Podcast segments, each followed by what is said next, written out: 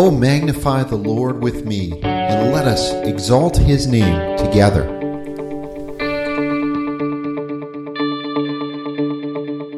The eyes of the Lord are towards the righteous, and his ears towards their cry. Many are the afflictions of the righteous, but the Lord delivers them out of them all.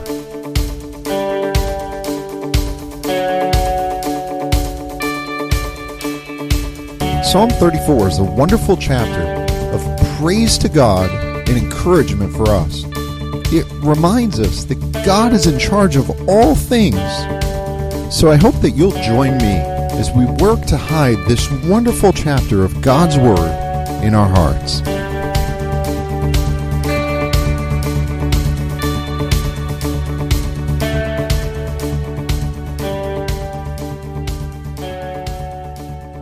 We're already on verse 5 and 6 of our journey through Psalm 34 in hiding it in our heart and memorizing these passages of God's Word. And I hope it's been helpful and encouraging to you as we've gone through these verses together. Verse 5 and 6 have really been a wonderful promise to me this week. I want to read those to you, and then uh, we'll spend a few minutes talking about them. Verse 5 and 6 have really been a wonderful promise to me personally this week. And I want to read those verses to you in the context of verse 1 through 6. And then we'll spend a few minutes talking about verse 5 and 6 before we jump right in. Psalm 34, 1 through 6. I will bless the Lord at all times. His praise shall continually be in my mouth. My soul makes its boast in the Lord. Let the humble hear and be glad. Oh, magnify the Lord with me, and let us exalt his name together. I sought the Lord, and he answered me, and delivered me from all of my fears. In verse 5 and 6, those who look at him are radiant, and their faces shall never be ashamed. This poor man cried, and the Lord heard him, and saved him out of all of his troubles. I want to spend a few minutes with you today on verse 5 and 6 and just share with you some of the things that, that God has, has spoken to my heart from these verses. Verse 5 and 6 seem to just kind of go with the flow of verse 1 through 4 as, as the writer David is talking about magnifying the Lord, seeking the Lord, that God is there for us. But for some reason, verse 5 really jumped out at me this week. Those that look on him are radiant, and their faces will never be ashamed. That's an important promise, an important truth for us. If we look on God, He is going to transform us. If we look at Him, what do we look at somebody with? When we look at somebody, we have to, by design, turn our face towards them. And when we turn our face towards God, He's going to change us. When we turn our face towards God, the verse says, Those who look at him are radiant, and their face will never be ashamed. So, what he changes us into will never shame us. We'll never be ashamed of looking towards God, of abiding in God, of turning towards God, of waiting on God, because He will always come through for us. And for me, that looks like a lot of different things. My wife and I have had a, a pretty difficult few months, some, some major disappointments, some ministries taken away. And, uh, you know, oftentimes we, we spend thinking, God, why do you allow this stuff to happen? Why do you allow things like this to happen? I, I had a whole different plan for this, God, and it seemed like my plan might have been a little more productive. But when we look on Him, and we abide in Him and we trust in Him, He will never let us down. He will never let us be ashamed because of our trust in Him. We will never be sorry that we trusted in Him. We will never be sorry for waiting on Him. We will never be sorry for trusting and waiting and putting our hope in Him. Those who look on Him are radiant. He transforms us. We can't look on God, the creator of the universe, and come away the same person. We can't do that. You know, I'm I'm reminded of Exodus where Moses was communing with God on Mount Sinai, and when he came down off of Mount Sinai, his face was shone. His face was bright that he had to put a, a veil over his face because he had been that close to God. And I think that's kind of the picture that we see here. Those who look on him are radiant. God transforms us when we spend time with him. And that's what I want to be. I want to be transformed by God. I want to be more like what He wants me to be. Because as I as I grow older, I can see that the more I am me, the less I am useful to Him. But the more I am what He wants me to be, the more I can impact and uh, the more I can have the impact that He wants me to have. So that's my prayer for myself, for my family, and also for you. Those who look on him are radiant, and their faces will never be ashamed. The last verse is This poor man cried, and the Lord heard him and saved him out of all of his trouble. I think the cool thing about that verse is the word poor. You know, God's not interested in all of our resources. God's not interested in what we bring to the table. God's not interested in all of the things, even that we've done, quote unquote, for Him, God's interested in us. He's interested in our hearts. He's interested in me and you. This poor man cried. Now think about the the dramatic difference between the God who owns the universe who owns, the Bible says, the cattle on a thousand hills, the wealth in every mine. God who owns everything, and a poor man who owns nothing. There's no chance that a poor man would cry and the God of the universe who owns everything would even bother to hear this poor, insignificant, in this case, little shepherd boy. By the way, shepherds were considered low on the economic scale. David was a shepherd boy. This poor man cried, and the Lord heard him. Think about that. I don't know who you are listening today, whether you're you're rich or whether you're poor, whether you're prominent or whether you're just like me, not a really prominent, popular person. But God loves you. Jesus loves you. And he came to die for you regardless of how the world views you. This poor man cried, and God heard him. Think about that. God hears you, no matter who you are, and saved him out of all of his troubles. Now, that's not a promise that God is going to make everything, everything we've always wanted in our lives. I prayed and God gave me riches. God gave me this. No, no, no, no. That's not what the Bible says.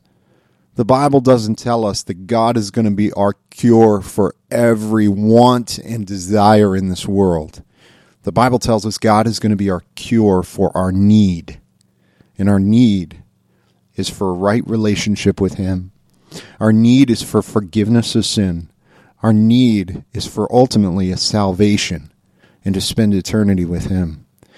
This poor man cried, and God heard him and saved him out of all of his troubles. Well, how did he save him out of all of his troubles? You know, God had a plan for David's life. God has a plan for your life and mine.